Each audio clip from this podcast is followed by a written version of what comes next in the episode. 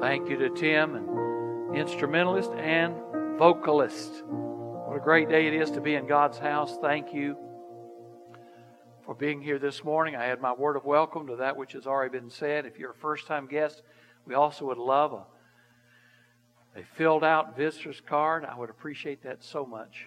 But I'm glad you're here, and if, those, if there are people outside listening over the radio and those who will listen uh, during the service and later over the internet, we welcome all of you.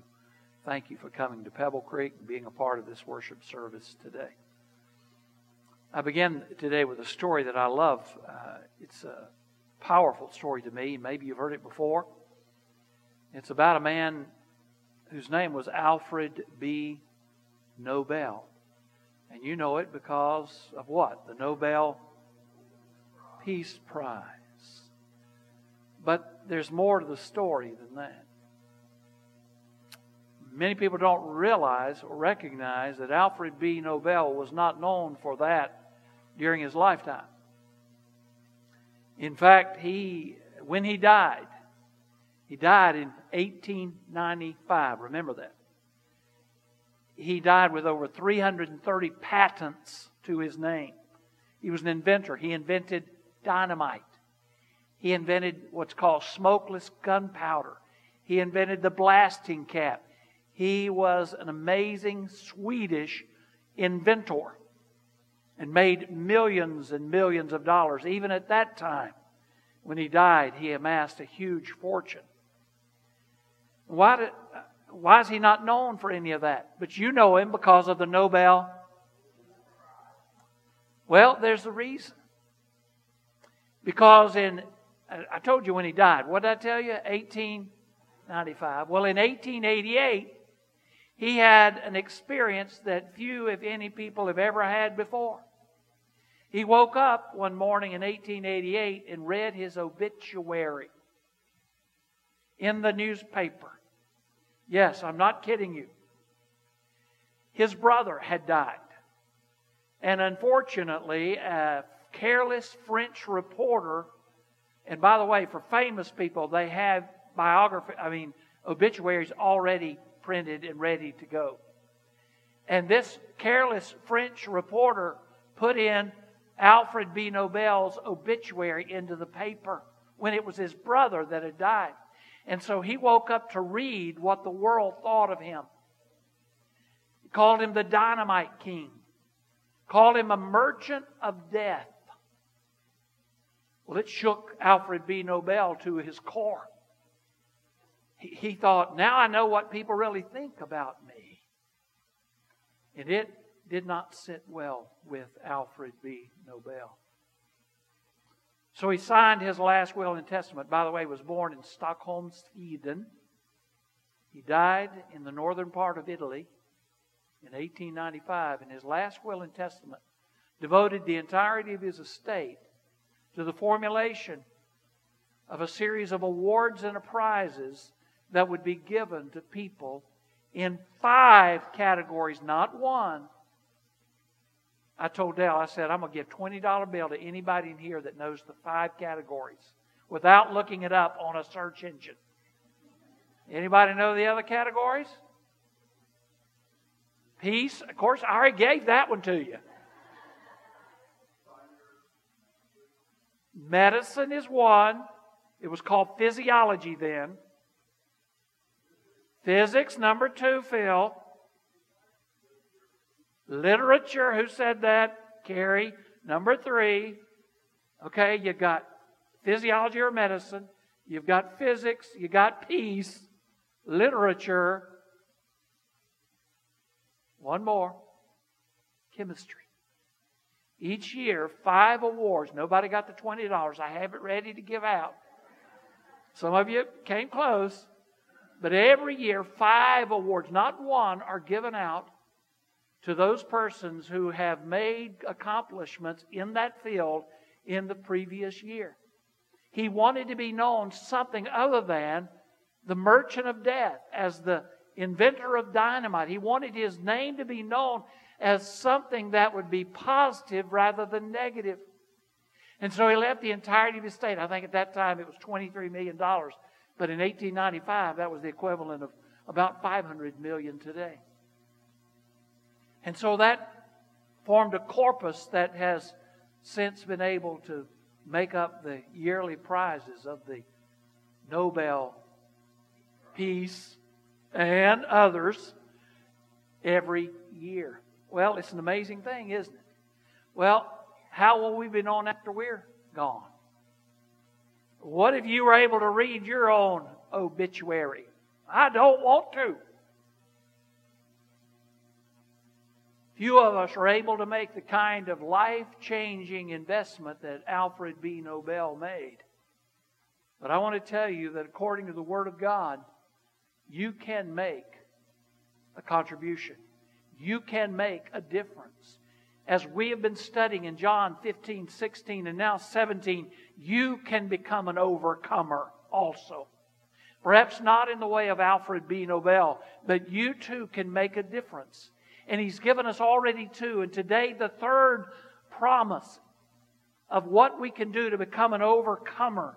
And I pray that we would say, God, I want that. Now, we looked at John 17, verses 1 through 5, and we saw that we share His life. And because we share His life, we can overcome like He overcame. Remember? But He said in John 16, 33, so that we will overcome. Well, John 1, uh, 1 through 5, 17 said we share his life. And then we looked last, week before last, at verses 6 through 12, as we saw indeed that because we know the Father, we can be overcomers. Today we're going to see that we can be overcomers because we have His Word. And His Word does some amazing things for us. And so I want you to look with me this morning as the text says, John 17, as the screen says, verses 13. Uh, no, verses, yeah, 13 through 19. Let's look there, verses 13 through 19. And what does the Bible say? Now I am speak I am coming to you, and I speak these things in the world, so that they, who is they? That's you. All disciples. He is praying for you. Did you know? Now listen to me. Did you know you were on the prayer list of Jesus? It's amazing. So he's praying for us. He said, Now I'm coming to you, talking to the Father. I am coming to you, and I speak these things in the world so that they may have my joy completed in them. I have given them your word. The world hated them because they're not of the world, as I am not of the world. Verse 15 I am not praying that you take them out of the world. Have you ever prayed that God would take you out of the world? Yes, you have. Probably have.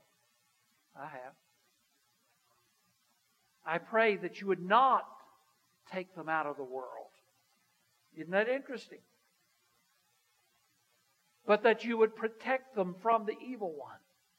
They are not of the world, as I am not of the world. Sanctify them by your truth, by thy truth. Thy word is truth. As you sent me into the world, I also have sent them into the world. I sanctify myself for them, for they also, so they also might be sanctified by the truth. Wow. We see yet a third way that we might become overcomers through the Word of God. The Word of God is the gift of God to us.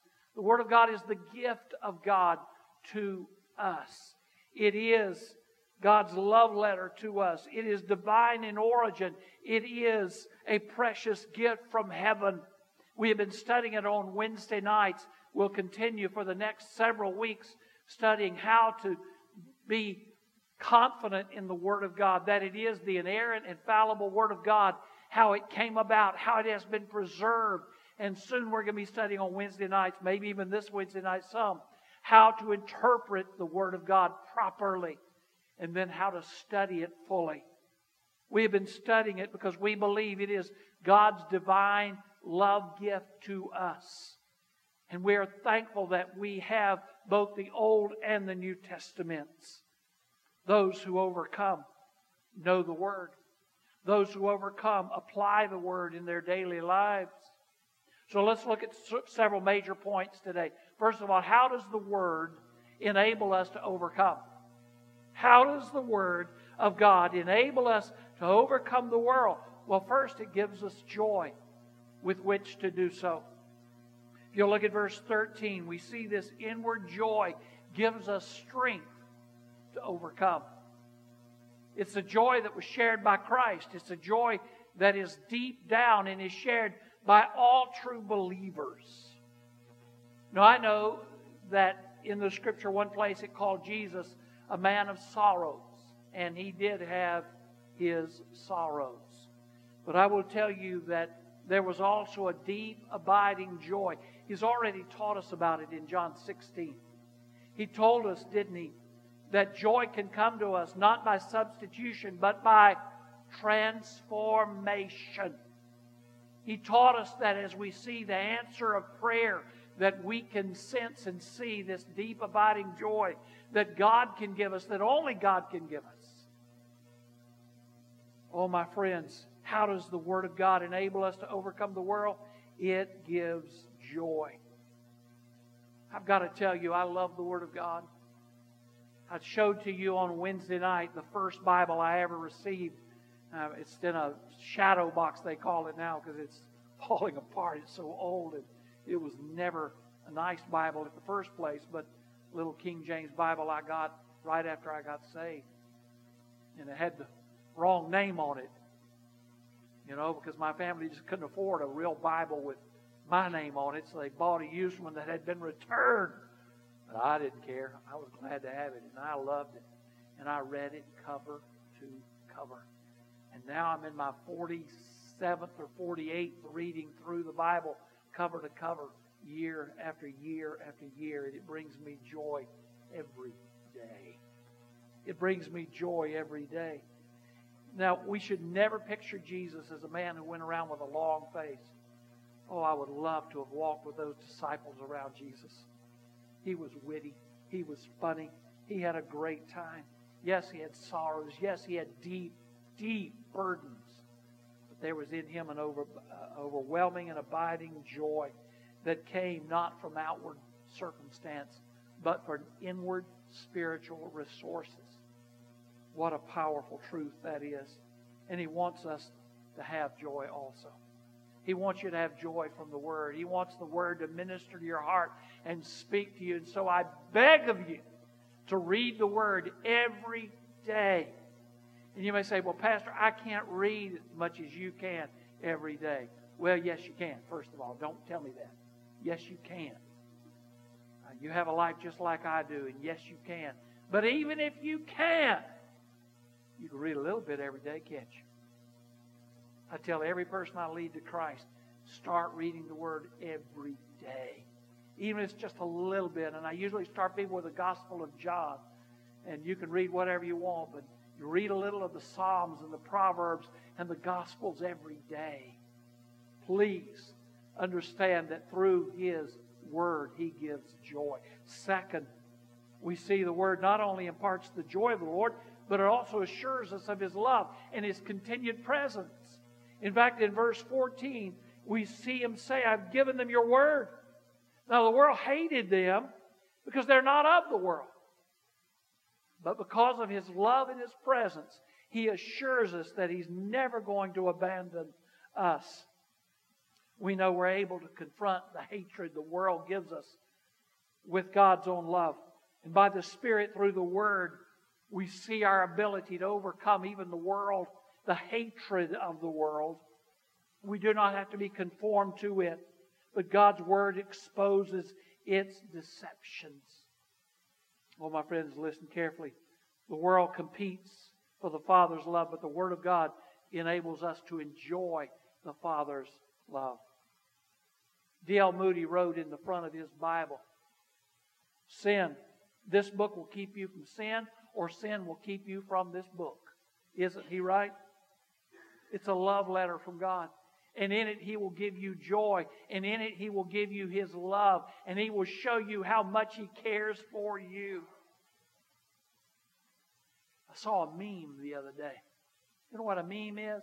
I don't know what it is, but it's just something people show you. And it's all over the internet, just sayings. And most of them aren't worth anything, but some of them are pretty funny. I got to tell you, some of you send some to me that you shouldn't send to me, but you do, and some of them pretty funny. I'll admit it. One meme said, it was sad. Showed two people hugging. It said, I just want somebody to hug me and tell me I'm not as worthless as I think I am. That's the saddest thing I've ever read. Worthless. Now, we all feel that way sometimes, don't we? Don't we? Yes.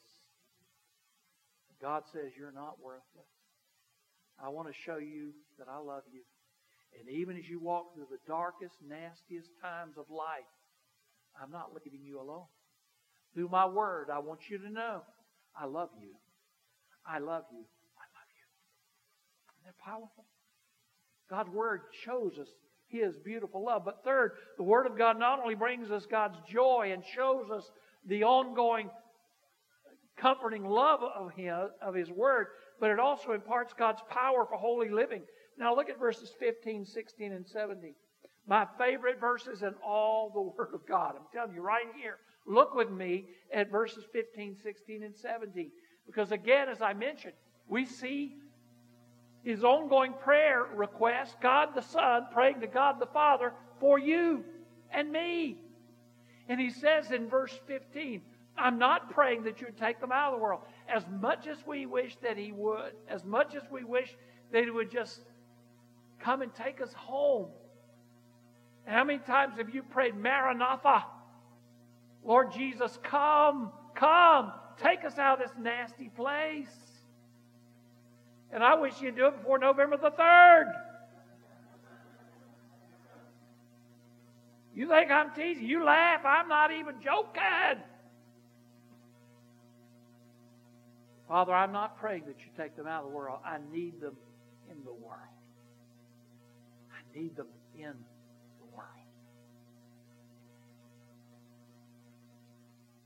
But why does he need us in the world? Because you see, he wants people to show a qualitative difference in living. Look at verse 15. It's powerful. I do not pray that you would take them out of the world, but that you would protect them from the evil one so that they would live qualitatively different. You see, true sanctification, what is that? It means being set apart for God. True sanctification or being set apart for God comes through the ministry of the Word of God. Now look at that phrase. Please look at it. Say it out loud with me. Okay?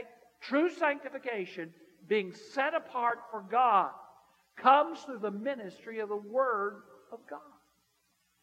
So, what is being holy? It means being set apart. When an object was required, was declared holy unto the Lord for uh, sacrificial use or whatever it might be, it was declared holy, meaning set apart for the use for God. And let me tell you, the moment you were born again, you were set apart for Him, set apart to be holy, to be used by Him so that you could be a shining example in this world. God, forgive us when we have not been. As you grow in your faith, you're more and more experiencing sanctification. Hopefully, the more we grow, the less we sin, the more we love the Word, uh, love the Lord, and all this comes through the Word. As we see more of its power and see more of its direction, we follow it. Well, God has given us, one writer said, God's given us three editions of His Word. First of all, the first edition, He told us in verse 17, His Word is truth. Look at it. Sanctify them by the truth. Your Word is truth. But remember over in John 14, it already said Jesus was the truth. Remember? It says, the Son is the truth. John 14, 6. And then over in 1 John 5, 6, he says, His Spirit is the truth. His Spirit is the truth. So we need all three. With the mind, we learn God's truth through the Word. With the heart, we love God's truth. And with the emotions or the will, we decide to yield to the truth. It's not merely enough to study the Bible. We must also love it. We must also revere it. We must also allow the Spirit of God to enable us to live those kind of qualitatively different lives. Then, last, the Word gives us what we need to serve Him as witnesses in the world. Look at verse 18 and 19.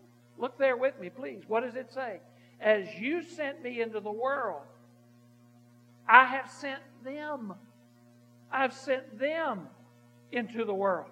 I sanctify myself for them so that they may be sanctified by the truth.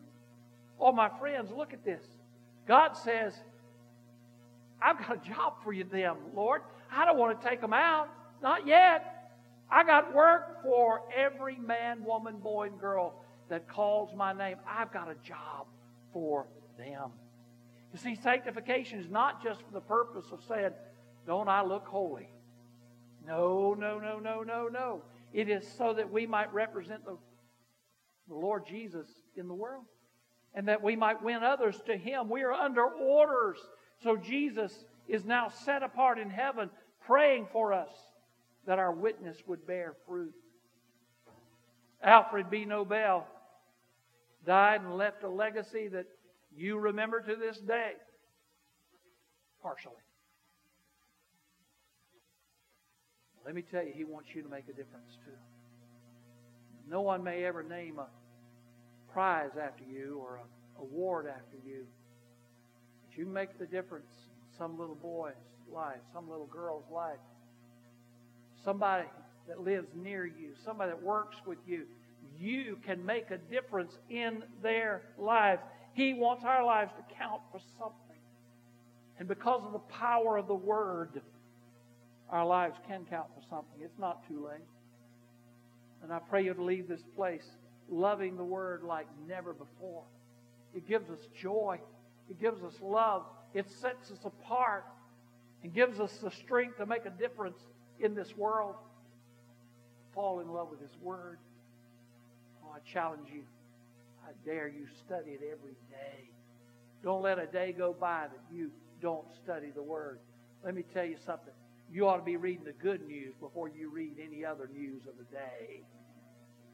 Read the good news before you open up a news app on your phone. Open up the good news before you do anything else. Some of you need it so bad because you remember that story that woman said, Lord, I hadn't hurt anybody, hadn't fussed, hadn't cussed, but I'm about to get out of bed. Well, some of you are like that. You need to spend some time in the Word first thing. You'll come back to me and say, Pastor, thank you. I'm so glad I've got an old guy down in Mississippi. I hear from him every once in a while because about 10 years ago, I dared him to start reading the Word of God every year. One time, read the whole thing through in one year. He told me, I'll never do it. I can't do it. I've tried. I've failed. I've tried. I've failed. And I said, Roy, yes, you can. And so I I wouldn't say I persecuted him, but that's pretty close to what I did in his life. And he's now read it several times through. Thank you, thank you, thank you for persecuting me until I read it all the way through. It'll give you joy. It'll give you love. It'll show you how to live set apart. Jesus is praying for us, isn't he? Lord, sanctify them by your truth. Thy word is truth. Pray that you wouldn't take them out. Let them make a difference right where they are. Pray with me. Father God, in Jesus' name, I thank you for your precious word. Thank you for John 17. Thank you, Lord, that you allow us to serve you even in this dark, cold, cruel world. Father, speak to our hearts now. May we make decisions for you. And Lord, maybe it's just a simple, easy decision like promising you that from now on, every day we'll spend time in your word, whether it is morning, noon, or night. But God, that we would not let a day go by that we do not spend time feasting on the word. Thank you that it gives us life, gives us direction, and gives us love. We commit this to you in Jesus' precious name.